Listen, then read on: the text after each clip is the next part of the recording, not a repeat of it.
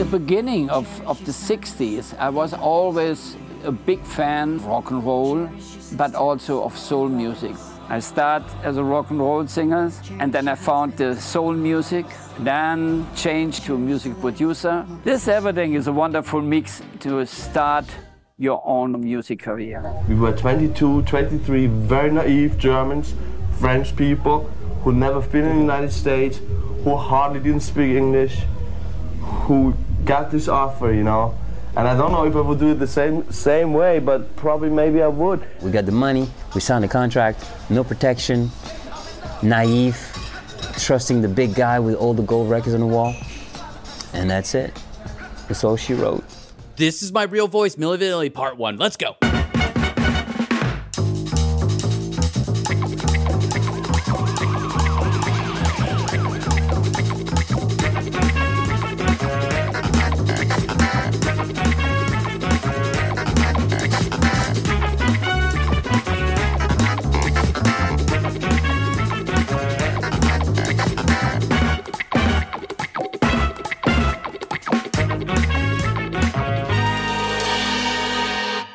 Welcome to Fraudsters. I'm Sina Gasnavy. We bring you the scams you love from the fraudsters we hate.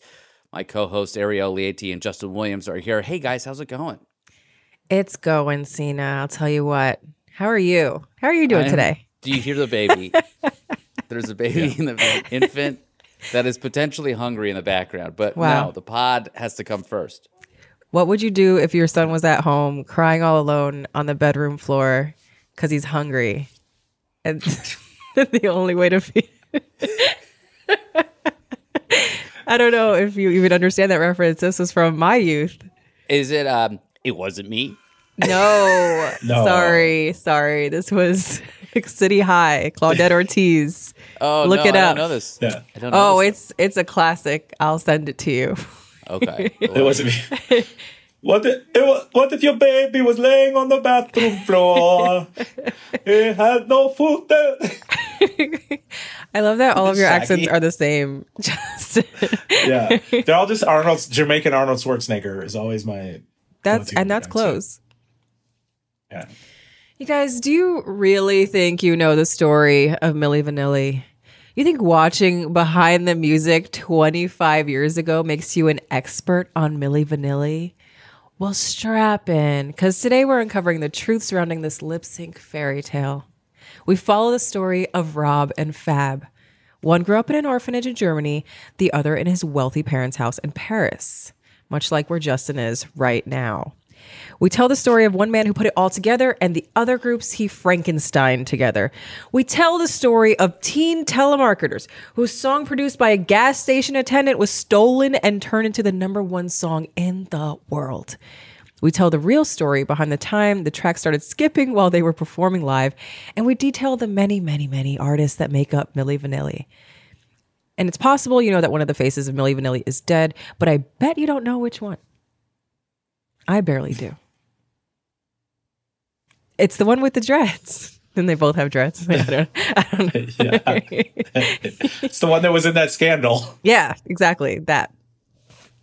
The story of Milli Vanilli starts, as many good stories do, in Nazi Germany during the first year of World War II.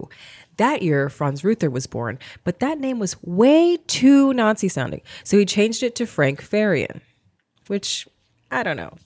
I, he's not fooling anyone. This musical journey started with a band he created in the 60s called Frankie Farian and Die Schatten, German for the shadows. Again, not fooling anyone. I, I, I, I heard Elvis died shot. Oh no, Justin. Boo. Tomato, tomato, tomato. they self produced an album and sold it at gigs around Germany. It was a cover band that played soul songs, but that's the type of music Frank was drawn to. Other people's. So that band enjoyed little success, as well they should, considering they were a cover band. But Farian's star quality was obvious, and he quickly signed a recording contract as a solo artist. It didn't take long before he was pumping out covers of songs like Yakety Yak, Under the Boardwalk, and Otis Redding's Mr. Pitiful. He had some originals too, like the German hit Dana My Love.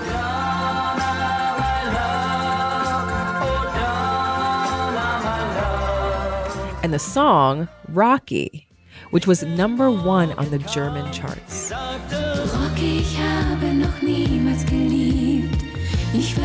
ich habe noch niemals geliebt. Ich weiß nicht, ob ich das bringe. Denn es gehört Then in the mid 70s, he transitioned to disco.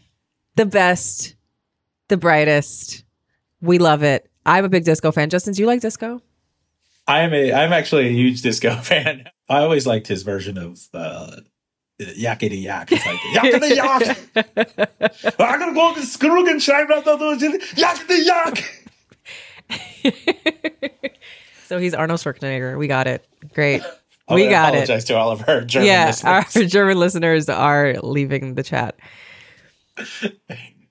Uh, so Farian now changed his name, and he's now calling himself Boney M.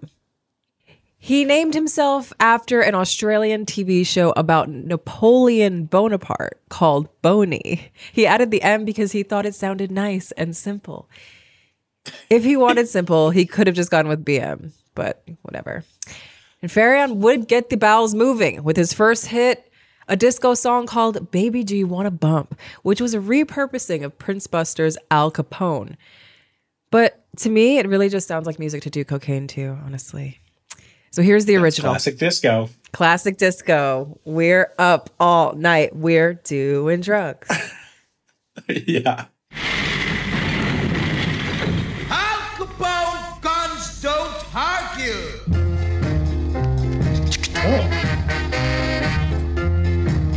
That's nice. yeah, this sounds hard. Yeah, this I was gonna say this sounds like African music. I.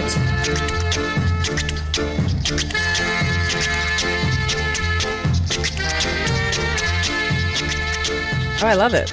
I'm adding this to the playlist. I have a playlist. on my- This is like this is like a precursor to like Fela Kuti. Yes. Yes, that's what I was thinking. Okay, so adding that to my playlist because it's a fun song. Okay, so now I'm gonna listen Yeah. to Boney M's "Do You Want to Bump." Welcome to American Bandstand. Now we've got Bo- Do You Want to Bump My Boney M? Do you want a bump?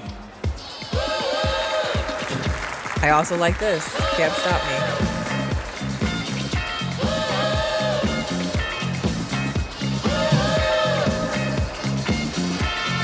Oh yeah, well. Yeah, it's pretty similar. It's not exactly the same. But it's similar. Hmm. All the kids are doing it now. All the kids are sampling other songs. How can I be mad at Boney M? Yeah, he did just take this dude's record. Yeah. I mean, he took the he. Yeah, man. It's more than just like the uh, couple verse sample. And like, Yeah. did he like? re- He didn't like remix. He kind of just took the whole thing. Yeah. There's an element of power relations too. If you're stealing from like a early post-colonial African artist that might not probably have the legal protections that a guy coming along in the 70s in Germany probably has. What historical references could you possibly be referring to, Justin? yeah, yeah. Yeah. You know, you know, this guy probably saw this on TV or whatever. You know, the original artist is like, "This is bullshit." years and years later. yeah, The song got traction in the Netherlands, so Farian quickly put together a group to perform the song in the country. He picked two women who could sing and another man and woman who were more just to fill out the look of the group. The man in the group was Bobby Farrell, and despite the fact that he couldn't sing, he was now the lead. he, could, he can't sing at all. All I he mean, can do is coke moves. But is he cute though? Then yes, put him in the front. But he's like not cute. He's it's, it's like it's also like he's disco cute. Like he's But that's what you we know, want. That's what the girls want. Disco He looks cute. de- he looks good shirtless. And again, that's what the girlies want. And the girls and the gays Yeah. ask for this. So he's giving, he's delivering. It's funny because yeah. Liz Liz Mitchell's in this group too. She she did real vocals. She's the one who's doing a Yeah. lot of real vocals in this thing too. I you know Yeah. uh, Bobby is is definitely uh, the the like he's like Sly Stone without the talent. Yeah. okay. Okay. Jumping No, he's around. literally just yeah. yeah. He's almost like yeah. He's he's he's Flavor Flav, but mm. without with even less contribution to vocals. yeah I think that's that's that's more accurate. but he's hot and shirtless. So Yeah, Fun to do cocaine in a bathroom with. I'm sure. yes, Yeah. I mean, the, the dance moves are impeccable though. Like, I, Yeah. I, like, I like the way he did. it's good. Yeah. So Bobby would only pretend to sing while the track featuring Farian's vocals would play in the speakers. And not to be outshone by even the women that did sing on the albums, he gave them no credit for singing at all on the albums. Farian was quickly learning that he didn't have to share the credit as long as he was in charge. And the fact that the band was just a face for Farian, the solo artist, was an open secret, as it was one his ego didn't want hidden. And this type of ruse was fairly common among disco groups. and it's also something that's going to go forward of like um taking a woman's voice uh, because remember C+C Music Factory did this remember it was like a like a heftier gospel woman that was that mm-hmm. sang that everybody dance now Yeah. but they put like some skinny like model in the video Yeah. and just like never gave her credit Damn. We were we were out here being fucked up for a long, long time. And he was just taking advantage of it. Ugh. So make no mistake, Boney M was a massive success. Between 1975 and 88, they had 38 top 10 hits in Germany with 15 singles reaching number 1. Ah. God. I'll save you the names of the songs you have definitely not heard. So, three of these songs are among the top selling singles of all time in the UK, which feature a female lead singer. A hit that still lingers in the TikTok algorithm is Ras- was Rasputin, a sexy song about the sexy Russian czar who is also a great lover. This is my favorite. I blasted this song. This so song much. This is fucking this is incredible. rocks. Dudes rock. Play this. This song is everything to me. I love this song. well i also just like it too it's like a tribute to probably one of the what top five craziest people that's ever walked the planet Yeah. earth But that tracks for Boney M. Yeah. I'm surprised they didn't do like a Genghis Khan track, but like yeah I mean, the video fucking slaps. Come on. I would wear that today. this yeah, this feels like a Bushwick art party that I was at in two- 2011. Yeah. Uh, I, you could still buy drugs from a stranger at the club then. You can Yeah. do that. yeah before the, before the fentanyl hit the streets oh, true. Yeah. Uh, Yeah, Ariel, come on. What are you doing? I hope you're bringing testing Drugs. strips ev- wherever you go. drugs. I have I'm testing okay. strips. You're not doing no loose nothing. Yeah. I don't want any, no Give me a- give me a loose Lucy. ecstasy. Yeah, Hand me a Lucy Lucy ecstasy. How much will that be? This is Yo, I need to see the reviews on your Amazon account. yeah. Or, uh, anything. Yeah, what's the Yelp on this guy? Okay, that song is, and that song, it's it's amazing. It's like that was they remixed it, and that's how it ended up on like some DJs remixed it. And that's how it ended up on TikTok. But you then you you learn about the original, and you're like, oh my god, th- I'm these people just- get nothing. I mean, get any love. when we decided to do Milli Vanilli, I was pleasantly surprised that we also had like a Boney M, like it's worlds collide. This is so great for me. Yeah. All the things that I love very much. But but it like makes it this is like this weird thing of like this is like the proto black Europe. Mm. So I think it was just like if you were one of the four like black dudes in Europe during this period, you had to like you had to have like a hit record. Or else they would kick you out. Or you know what I mean? It's like of course there's a tie-in. It's like how many like there weren't that many black people in Europe at this point. It's true. All three of them were in Boney M. Yeah. And and they're either linked to it's like either like early wave immigrants or like side babies of you know, some guy that was stationed out in Hamburg. Hamburger.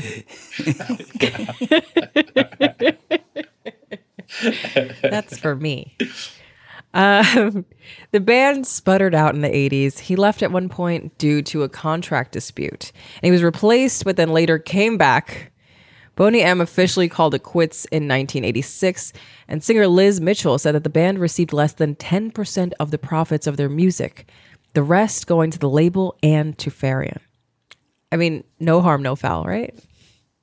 yeah. This is like a classic music industry problem where Yeah. they give the advance and then you have to pay the advance back based on uh, album sales and they take uh, expenses out for like studio time, tours, and stuff like that.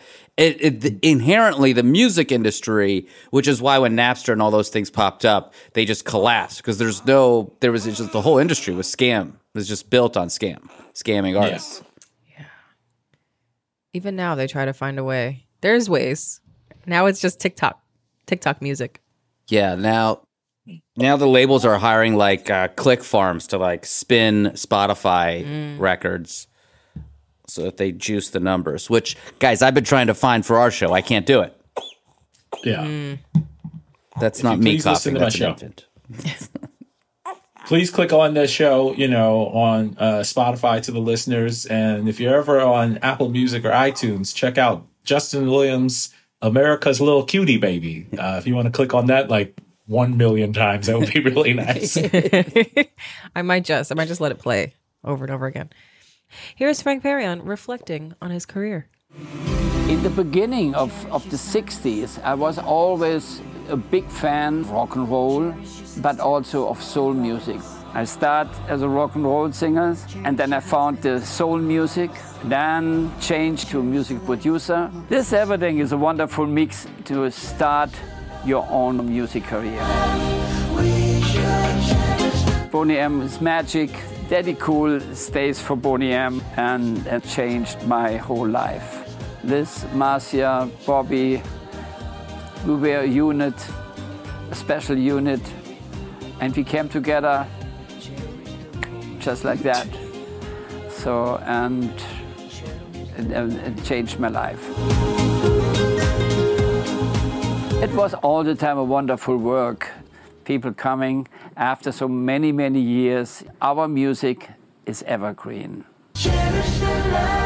Uh, so you know what's interesting there? Um, bit of a red flag when you say something changed your life and you have no specific details of anything that happened. You just said we came together and then it changed my life. I think that the major red flag for me was that he sounded like when you do a German accent, Sina. He sounded Oh, exa- yeah. like I'm sure people are going to be listening to this and being confused. Like, is Sina being funny right now? You know, when the, the- I got together with the Boney M, Yeah. we were like a magic, like a magic show. uh, like my cousin Siegfried Roy, uh, God bless them both. Uh, we we came and we made a disco magic, magic sandwich, and I was in the middle. Disco Magic Sandwich. Yes, that's the name of our yeah, next that really is true. Wow. I know. Thank God. I feel so seen. I'm scared. so clearly, with Boney M, Farian had everything figured out. I mean, a band is what you say it is. You record the best voices, you use the best musicians, and performing was left up to those who are best at that too. They don't all need to be the same person. When your band relies on one person to do it all, you rarely have any staying power. One drug overdose or plane crash, and the brand you built is all over. But Boney M actually still plays today in various forms. I love Sunny. It's one of my favorite songs. Um, and the rights to the name have been passed around, and there's no telling you who would actually be at the concert. But we still want to go. We're still looking for Boney M tickets. If anyone has any information on the whereabouts of the current iteration of Boney M, please let us know. it's, it's like uh, it sounds like uh, when uh, a lot of my favorite soul groups they split up or had legal disputes. So it'd be like, watch the Temptations featuring like the one surviving Yeah. member, and then it's like the, then there's the new Temptations with this like tw- three 20 year olds that are children of the guys. And it's like then they have a legal dispute, and it's like the new, new, real, real, original. Temptations. We promise. yeah, yeah. it's just like four different Temptations groups touring the country at any one point. Oh my god. Ugh. Well, not only that, if the performers are marginalized, then there's less confusion about who's in control and who gets the money. Boney M was Cirque du Soleil, a traveling circus of whatever performers would do the job for a set paycheck, no matter how dangerous the environment.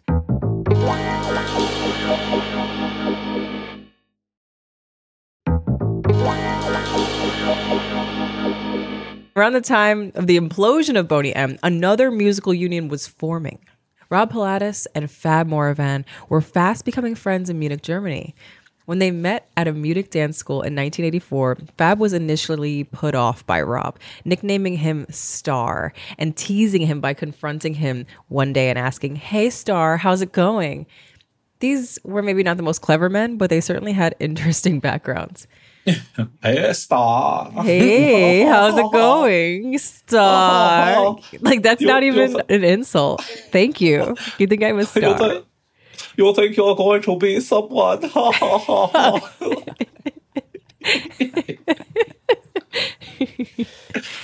think you're going to make it out of poverty, huh, star?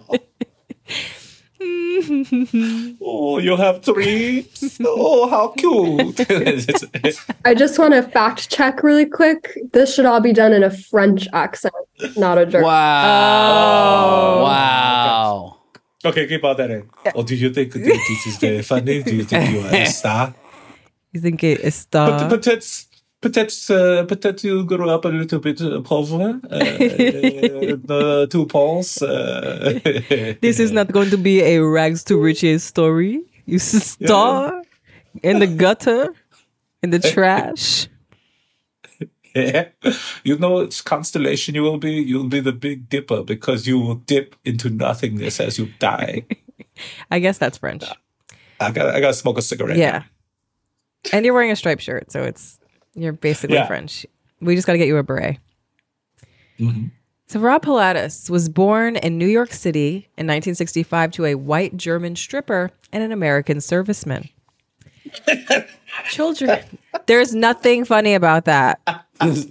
this, these are just what would you do if your son was at home crying all alone? It just always comes back to City High. Hey, uh, s- support, support our troops. Support our I was gonna say that's t- that was Tinder for the '60s. Yeah. It's just- A hundred percent. I mean, children born to sex workers, knocked up by sailors on shore leave, rarely end up with a good childhood, and Rob's was terrible. Upon his birth, he was taken back to Bavaria, Germany as an infant and spent his first four years in an orphanage before being adopted by a white German family. There are conflicting reports about whether he was actually born in New York or Germany, and it would make more sense if it was Germany, but we cannot say for sure. That's like a sad uh, thing, but that tells you how few black people there are in Europe. It's like if you have like a mixed race baby, you have to just like give it up for adoption. And this is like what what what is this like late sixties? Well, yeah. yeah, but was it was it that or was it that just like the American servicemen left and then the stripper mom couldn't afford this lifestyle? I think it's probably both. It's like what are you gonna do? Like you know, it's like your your your extended family's not on board with this. It was a question that we asked, uh, and we couldn't find an answer because I did want to know. I mean, you know, like what, what, how did he get adopted? What, what, what, what was the turning point? But you know, yeah, it's tough to find that stuff out. Fab actually had the opposite start in life. He was born in Paris in 1966 to a pharmacist mother and an international architect father. Mm-hmm. So Rob certainly had it tougher than Fab. Rob remembers being surrounded by white kids and being called Kunta Kinte in school. Oh Jesus! Bullies dropped him in trash cans, and students would pay him to touch his hair. Hey, At least I he's can getting relate. paid. I got thrown in trash kids. Oh, I thought someone was paying you to touch your Really? hair. People Yeah. were just doing that for free. They were just touching my hair. No, it was. I actually didn't. I didn't really know how bad the the hair touching thing was until I was much older. Yeah, not great. Same. This treatment led to intense loneliness that was only lifted when Michael Jackson became popular in Germany. Finally, Rob thought, a cool black guy. Rob ran Ah, away. How'd that work out for you? How'd that work out? Uh, he eventually was no longer a cool black guy, but a cool white woman. And Rob ran away. a, a ghoul, a ghoul. Oh, yeah, white more of a ghoul. Not even a woman, I wouldn't say. So Rob ran away from home at 14, intent on chiseling out a place for himself in show business. Uh, he was actually a pretty good soccer player and was possibly scouted by the German team FC Bayern. It was actually while playing pickup soccer that he made connections with some of Farian's session musicians. He also joined a breakdancing crew called the Bionic Dance Crew and even performed in New York at the Swatch Watch World Breakdance Championship. Wow. So, despite the fact that Rich Boy Fab had gotten a better start in life, he too had his struggles when he moved to Germany at 18 to teach at the dance school. So, upon arriving in Munich, he realized he had lost his suitcase and money and was forced to spend days sleeping in the train station. He don't know struggle. That was that's his first brush with struggle. Yeah. But they eventually realized that alone they were just hot black guys in Germany. But together, they were a spectacle. They moved in together and began dancing at a club called P1. Rob will get a taste of the spotlight first when he pretended to play guitar for the group Wind during the 1987 Eurovision Song Contest. They took second place. And after Rob's success as a fake musician, he and Fab turned their attention to music, or at least like looking good near where music was playing. Their first stop on the road to musical infamy was the salon. After watching a Christmas special about the pop icons, they realized that one thing that Marilyn Monroe, Bob Marley, and Elvis had in common was instantly recognizable hair. And since they didn't have the time to let dreadlocks grow naturally, they decided to get matching hair extensions. So a lot of musicians start out with guitar lessons. Rob and Fab were taking the HOV lane to fame. Guys, I wanted to bring this up. I think the show is missing something. Should I change my hair? I think we all should get the same hair. Oh, Let's all get extensions for our San Diego show. Tickets are on sale now. If you want to see us uh, at the Balboa Theater in San Diego, California, we'll be there on October 20th. We will wear matching hair extensions on stage. We'll get extensions and then fly out together. We'll get the same hair. If you if you uh, send us uh, messages on Instagram, There we go. should we all get dreads? No, you know what we should If do? you- we should all get like Tyler Perry wigs. Ooh, Yeah. like those yeah. bad wigs that go like cornrows that go down to kind of your the middle of your forehead and it just all looks wrong. That's what I want. I want I want like a Katt Williams perm. Hmm. We that like could be a arranged. very luxurious. Yes. Yeah. and then sweat it out on stage. yeah. it's good to be here in San Diego. A lot of players in the audience. I'm here to say Stupid.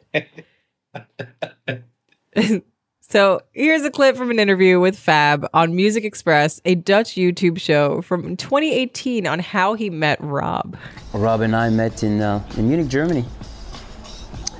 Just, you know, frequenting the same places, same clubs, dating the same girls.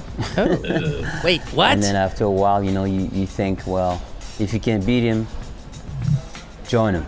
And then by joining forces, we we became stronger, and um, music is what we wanted to do. We had the same dreams when it came to music and our career and our lives and aspiration and how we wanted to live our lives. And we love sport.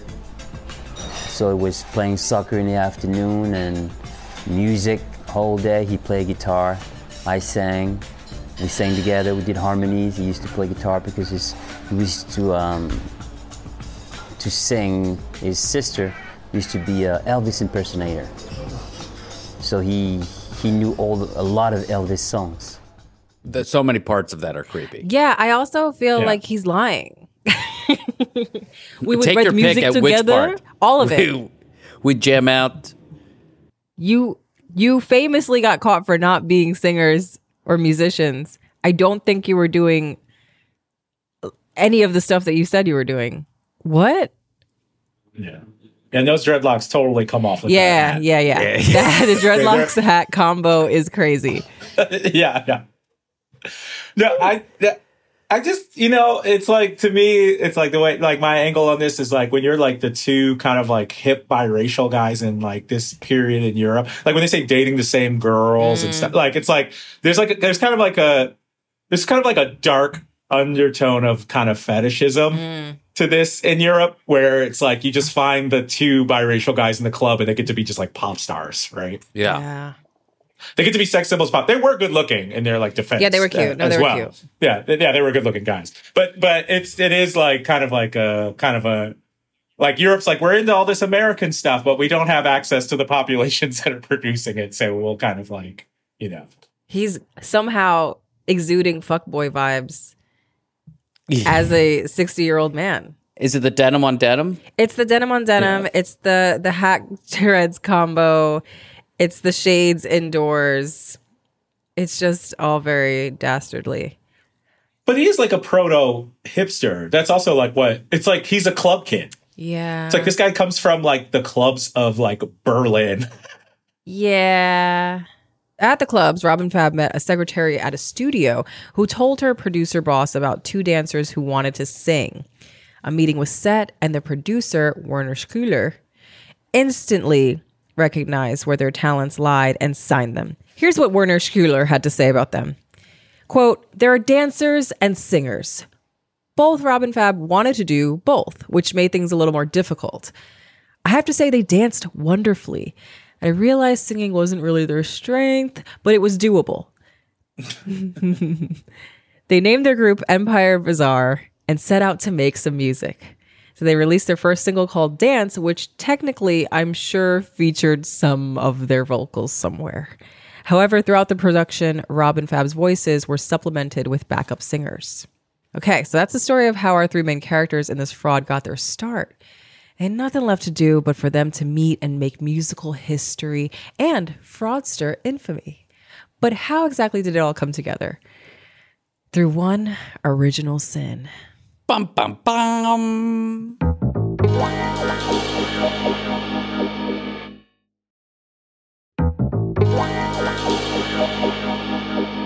After the flameout of Boney M, Frank Farian was suffering from burnout and started hanging out in nightclubs around Frankfurt, especially the Funkadelic, which was an expat basement club filled with American military. Of the club, Farian said, quote, You entered that basement and you felt like you were in America, in a basement somewhere in New York. there's like because there's just like piss everywhere. There's two black guys. I'm basically in New York. Well, par-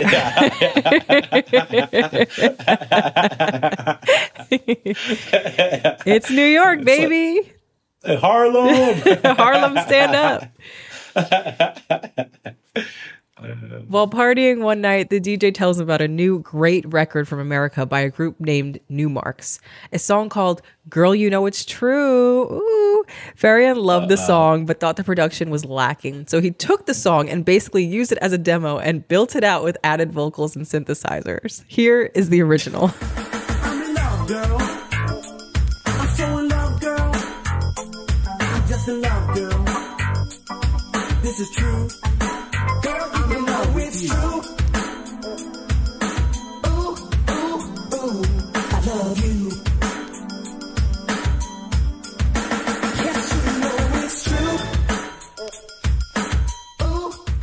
yeah, that's crazy to take that record because that's like taking the whole record. Yeah, he took it. It's not. It's not that much like. Different. No, it's not. He then employed some American studio singers in Germany to redo the vocals. A lot of them, actually. One of the singers that would become one of the leads was Brad Howell, an American who toured the world with a number of bands. He liked Germany so much that after visiting the country with Wilson Pickett, he just stayed.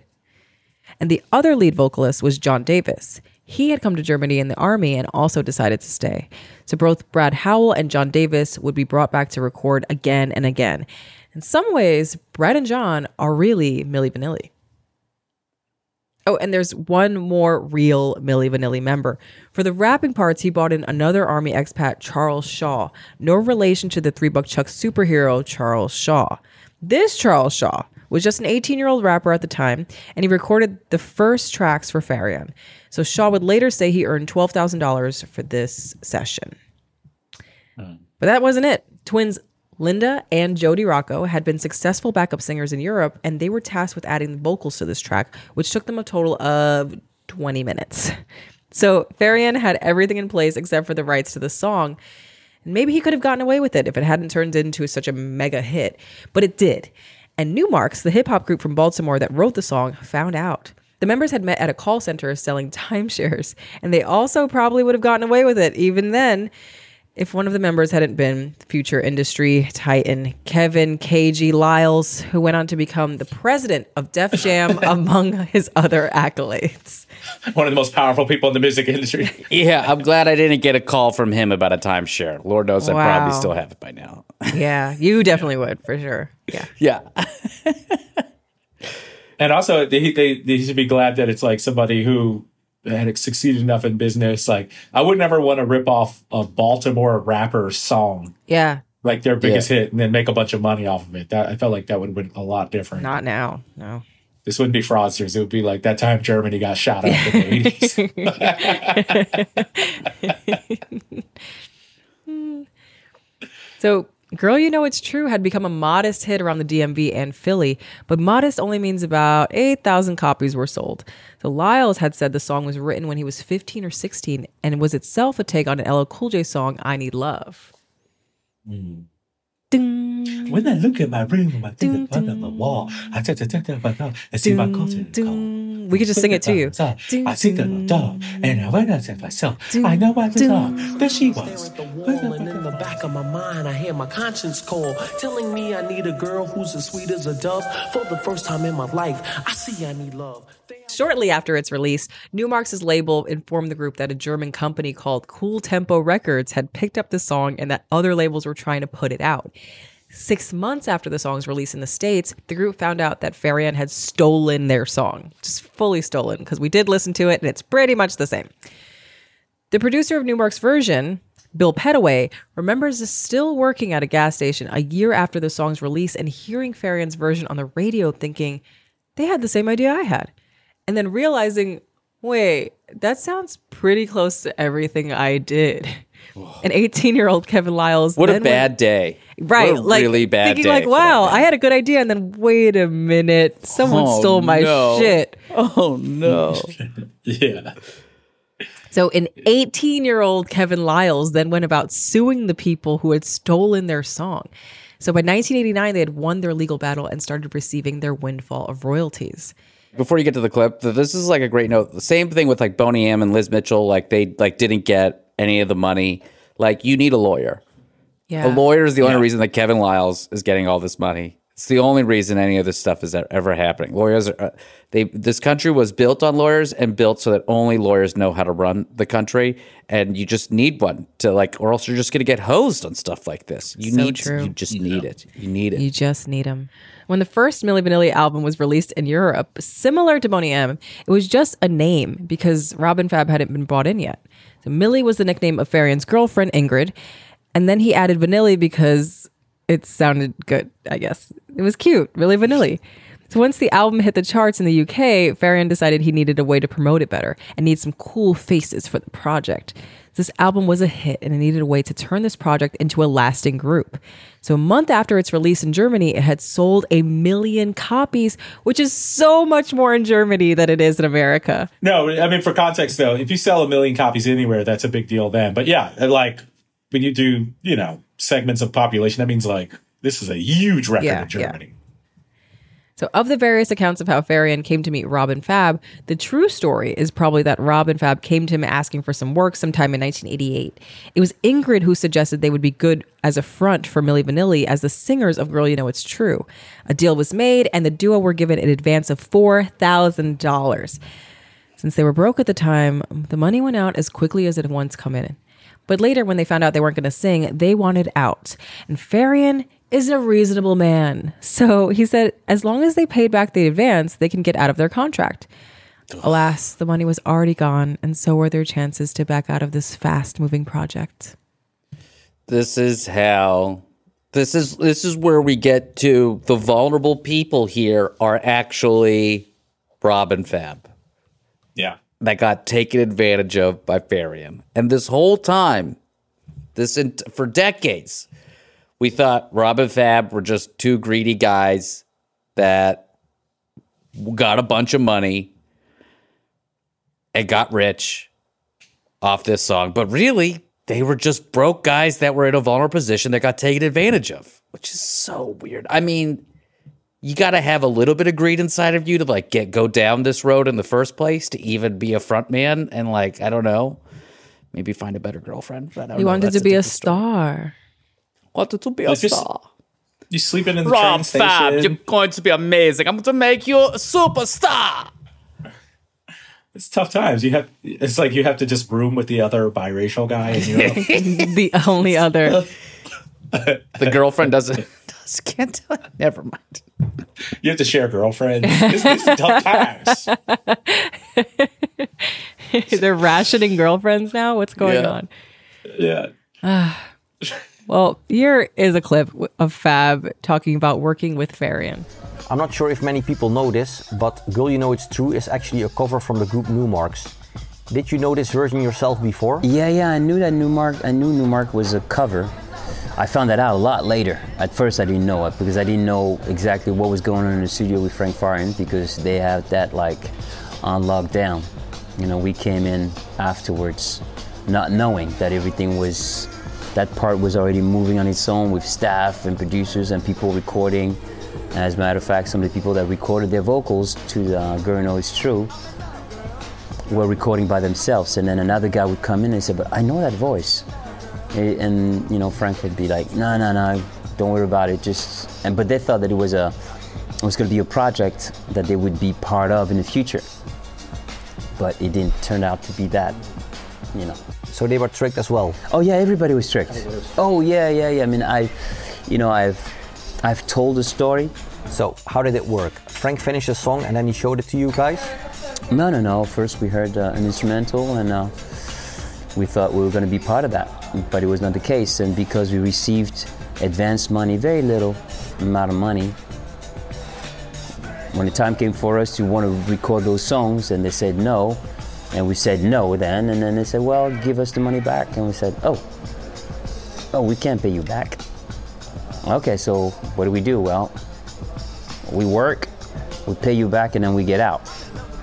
But we didn't know that we put a, we, we signed a contract for three albums. Because when we signed the contract, there was no attorney, there was no manager, there was nobody that was there to protect us. So when, if we had a management and attorney, they would have said, no, no, no, no, no. Okay, let them sing. First, give them a chance, because he never gives give us a chance. Give them the chance, and if they don't, then they'll pay you back the money, and then they get out. But it was not like that. We got the money, we signed a contract, no protection, naive, trusting the big guy with all the gold records on the wall, and that's it. That's all she wrote. I love Just that give he's me the fake money American back. now. Yeah, you could give me the money back. It's going to be great. The LA hat, it's all she wrote. And in the beginning, when he asked the question and he answered it, he didn't really have a French accent. So I'm like, I wonder if he he's not faking his accent, but he kind of goes in and out. I find it interesting. I wonder where, where's he been living? Has he been living? He's in, an like, Portland for the international man. Yeah, he's international. Don't ask too many questions, Justin.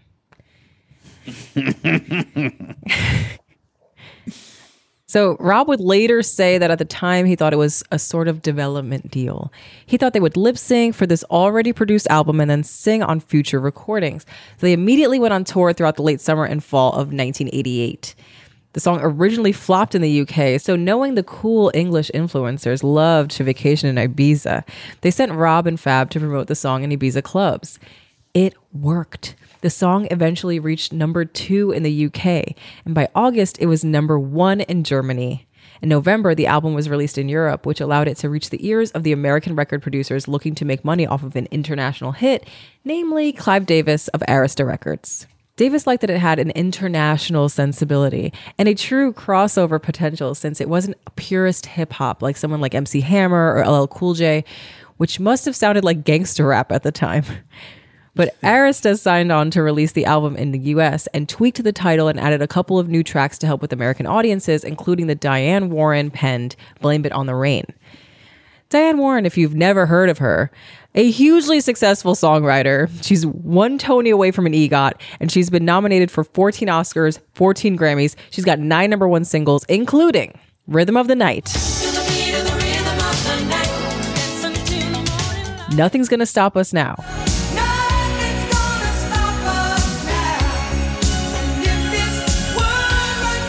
If I could if turn I back could time. Turn back time.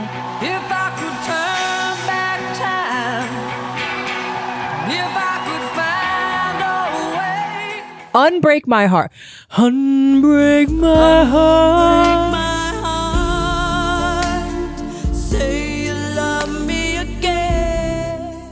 Because you love me.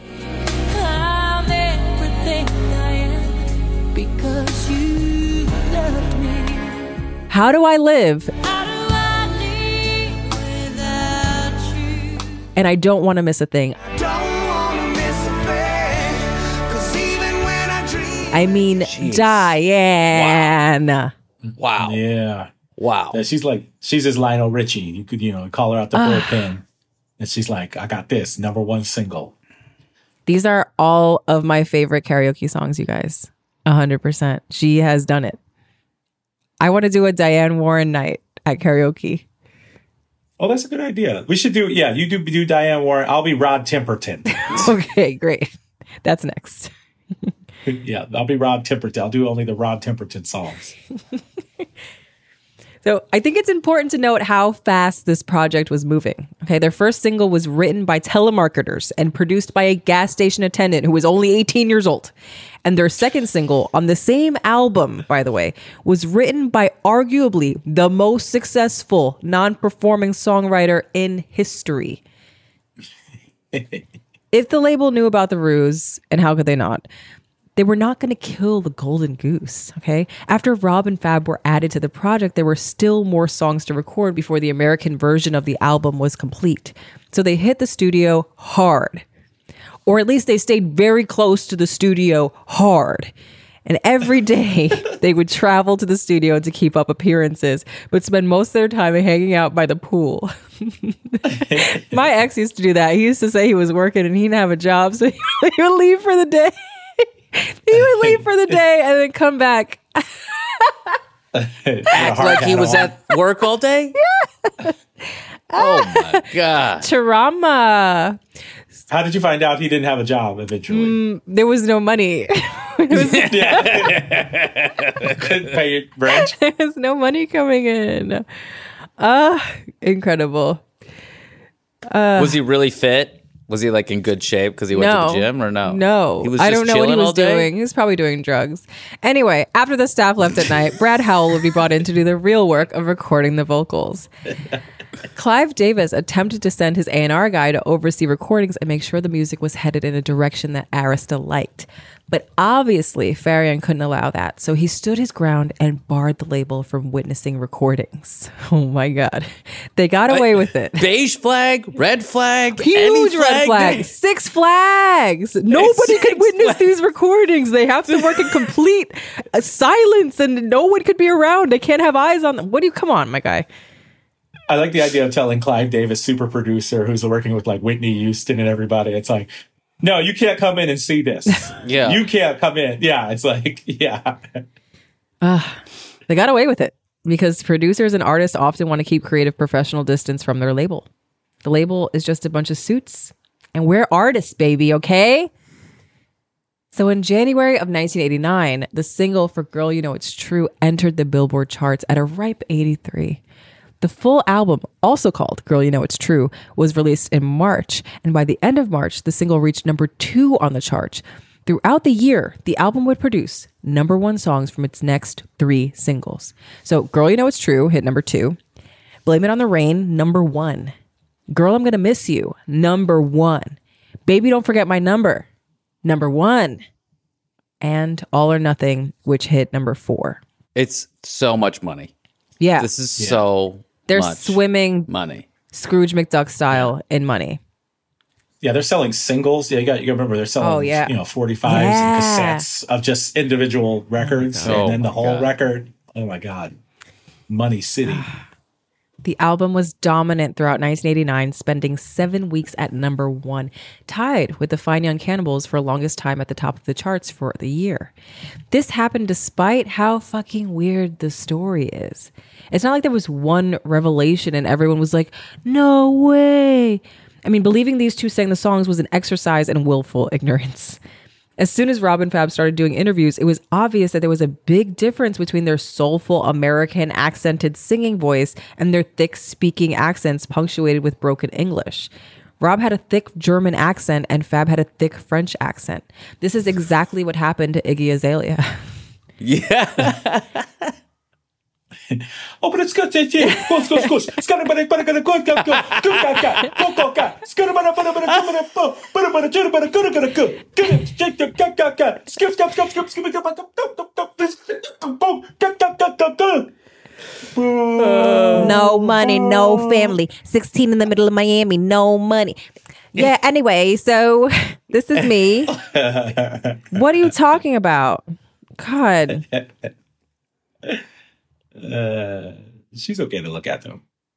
All right, move on. she is pretty. So we heard from Fab. Okay, we heard from Fab earlier, but just to paint you a picture, here's what Rob sounded like in 1993. Here's an interview after the scandal that we'll get to, answering the question Would you do everything differently? We were 22, 23 very naive Germans, French people who never been in the United States, who hardly didn't speak English, who got this offer, you know. And I don't know if I would do it the same same way, but probably maybe I would. Okay. Yeah. Why does everybody like, is German just a goofy sounding accent? Because it just sounds so silly. yeah, you know, we do it different. We do it different. You know, I think this it's show because airs in Europe. I know, but uh, you know what? I think it's because, honestly, truly, it's because of Goldmember. I cannot Oh. Oh, stop. you ca- to you're me, just locked in. To me, it's like I love gold. It just sounds so silly. And yeah, if you guys want to cancel me for that, that's fine. So if even if you subscribe to the theory that anyone could sing without an accent, even if they can't speak without one, this theory crumbles when you consider they were also rapping with no accent. That's so much harder to do. So couple that with the fact that almost immediately after Rob and Fab were hired to be the face of the group, Charles Shaw, the real rapper, began speaking openly in the press about how he was the real rapper. He was just much younger than the singers who had been employed as studio musicians for years. The industry veterans knew how the game was played, and that music wasn't about giving everyone equal credit. It was about telling a great story. Uh oh. Yeah.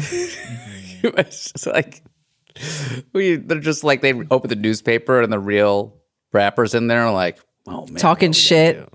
Being an 18 year old little shithead. Like, that's me rapping on there. What are you talking about? It's me.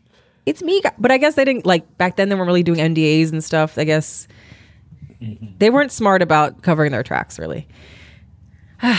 Well, you don't, well, you're, well, you're trying to also get your career going. You do this thing for twelve thousand, Mm. And you're like, whatever. I rap for twelve thousand dollars, but then when you see it become a multi, multi, multi million dollar thing, Yeah. then you're like, hey, y'all, uh, I can also I can rap for more than twelve thousand dollars. Pass me some more cash, please. Yeah. But like so many of these stories, all they had to do was give more money to shut him up. In an interview, Shaw said, He paid me for my studio work, but did not pay me to give my voice to two other guys that make millions on it. And as the group continued to blow up, Rob and Fab felt the juxta- juxtaposition. As the group continued to blow up, Rob and Fab felt the juxtaposition of the rock star lifestyle and being trapped in a lie with no control. And since they didn't share a brain, their experiences and feelings toward the ruse were different.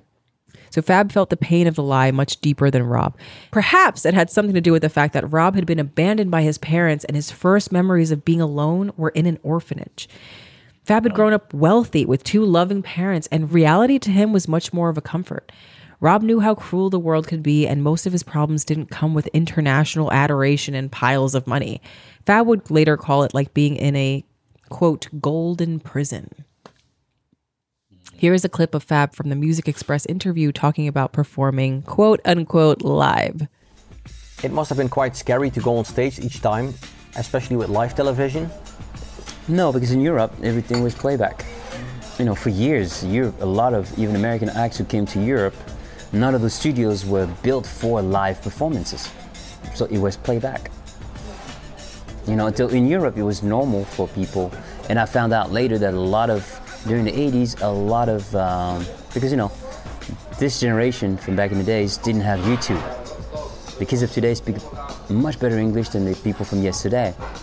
The world has changed. So back then, they used to have European people and then have Americans record. A lot of European producers did that. I didn't know that. I find out that oh, there was not. It didn't happen to us, but you know, with us it was not willing. But there was some some plans where there were teams that were saying, okay, I pay you this amount of money, blah blah blah. You know, but we, you know, we became very successful, not knowing that it would ever go like that. We thought, okay, we do one record, we pay the money back, and then we're out. But then success, success came, and um, yeah. I don't know the degree to it. I mean, like, yes, I'm sure some people had lip syncing factories, but there were also like I think a good counterpoint to this because what's also happening at the same time is like Black Britain is taking off, where there actually is a bigger black population, and like Soul II Soul and Loose Ends are singing and performing all of their music. Yeah.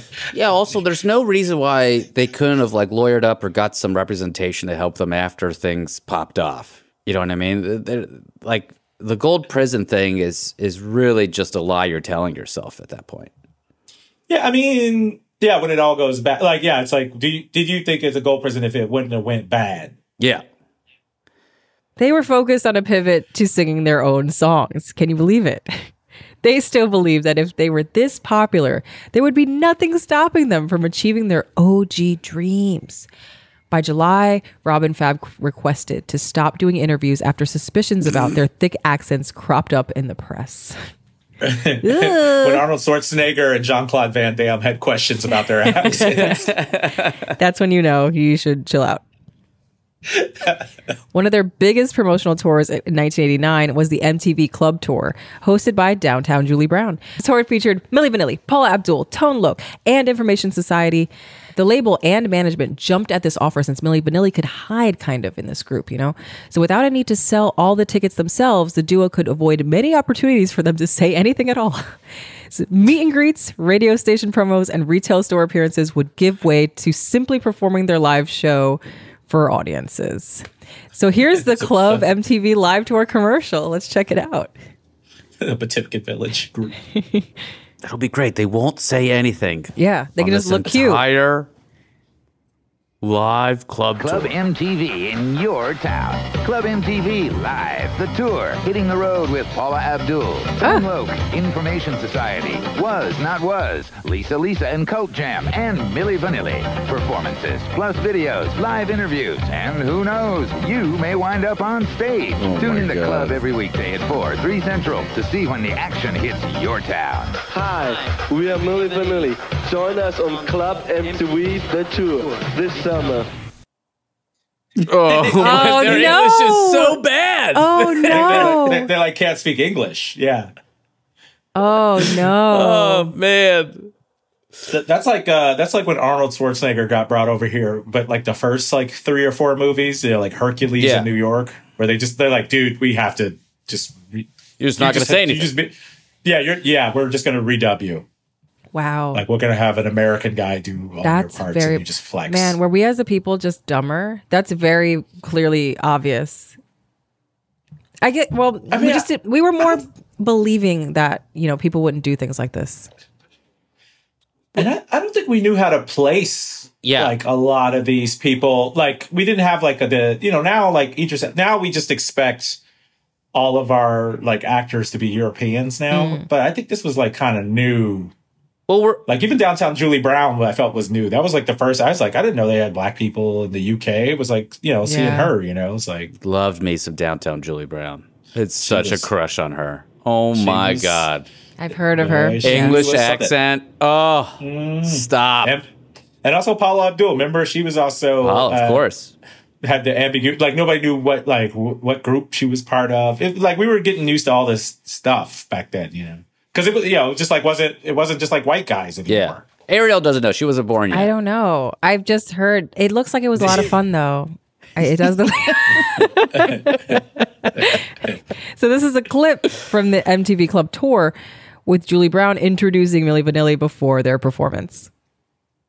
What's wrong with your accents? We were lucky enough to grab them here and bring them down to Club MTV before well before they got too big, really. Well, not in a nasty sense. It's just that they're oh, very busy she now. say they're planning to go out on the road in 1990 to do their own tour and also a little bit of movie work. But we grabbed them when they were really, really hot. Back in June. Please, let's give a round of applause once again, like we did on that very special night when Milli Vanilli stopped by the studio at number 21. Girl, you know it's true, and this is how they did it. Uh, the choreographed dancing is it's everything. Yeah. It's also the thing of like, you know, that Germany they're good dancers. Like this is actually terrible choreography even for the time. Like right, like Yeah, we were we were dancing. Oh man, so bad. Pants are tight though. The dreads are dreading. They look good. Yeah, the look is the there. look is Yeah, look. they look good, They though. look real good. but they can't they can't actually dance either. That's like what's like I have a feeling they're not on beat. No, they're not like no, that's what I'm saying. They they, they actually can't dance. And especially when you compare them to like you know, like MC Hammer is Oh, out he was out here. period. Yeah. yeah. It's like Hammer has 40 people on stage that are better than these guys dancing. Yikes. Or like Madonna or anybody's choreography. They're they're not they're not even particularly good singers. It's like yeah, it doesn't work in America. It immediately arouses suspicions. I feel. I mean, Jennifer Lopez gets away with not singing, and but I, at least she dances and she's pretty. So She's an incredible dancer. Yeah, she's an incredible dancer. And her voice isn't like bad. no, It's I just actively not. to hate Jennifer Lopez. She cannot sing. She cannot sing. That woman is. We should have a fraudsters episode about Jennifer Lopez. Anyway, Really think so- it's that bad? Oh, it's that All bad, right. and she Let's stole all her music from Ashanti, and it was all Puff Daddy's fault. So even if some people suspected that something was amiss. She speaks English. Yeah, she does speak English, so there is that. She doesn't speak Spanish. It's okay. So even if some people suspected something was amiss, that we just lost all the Jennifer Lopez listeners also. Um even if some people suspected something was amiss, that just wasn't as big of an issue as it would be now. And something was most definitely amiss. Okay. So, one incident in particular threatened to bring down the whole dang operation before it really got off the ground. So, on July 21st, 1989, at a Club MTV tour stop in Bristol, Connecticut, their playback device glitched and kept skipping to repeat, Girl, you know it's, girl, you know it's, girl, you know it's, over and over and over again. The track glitch lives in all of our brains, and I'm sure you can recall this haunting repeat in your minds like it was yesterday. I pretty much just sang it for you, but we have the clip.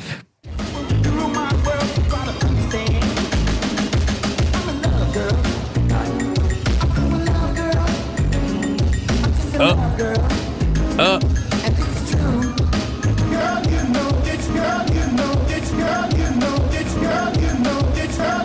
It's not the- and it's going not into the a sc- running man. Oh yeah, God! it's not the Skrillex remix. It is a very bad mistake. Uh, Yeah, and, and and it's messed up because you try to if you hope it only skips once, you can kind of play it off. But once it does it eight times, but then you've already you know. It's just like, hey, if you're a younger listener, if you don't know what the, the awkward level of this is, remember when Ashlee Simpson was on uh, Saturday Night Live and her record skipped? Oh yeah. And she's- That's so funny how that dancing. also ruined her career, and that's like, but people always lip sync on these They- shows. well, then they stopped after that, and like I don't think anyone yeah, people did, did stop. playback after that. Well, because it truly ruined her career. yeah, Well, You know, she still dances in Ireland. She's doing something. It's not great. We'll save all that discussion for next week, guys, when our two part deep dive into Milli Vanilli continues. There's so much more. This is one of the better stories we've ever had. And I'll see you next time. I love Milli Vanilli. I love this story. I'm so excited. Ah! Thanks everyone for listening to Fraudsters. Follow us on your favorite podcast platform. Check out the show notes for the show's social media links so you can follow us and see the resources we use for this episode. Fraudsters is hosted by me, Sina Gasnavi, Justin Williams, and Arielle Leaty. Producer is Noreen Malik. Editor is Ryan Connor. Our writer is Nick Turner. Our researcher was Patrick Fisher. Music by Grant Gordon. Executive producer is me, Sina Gasnavi. This has been a production of Zero Cool and the Last Podcast Network.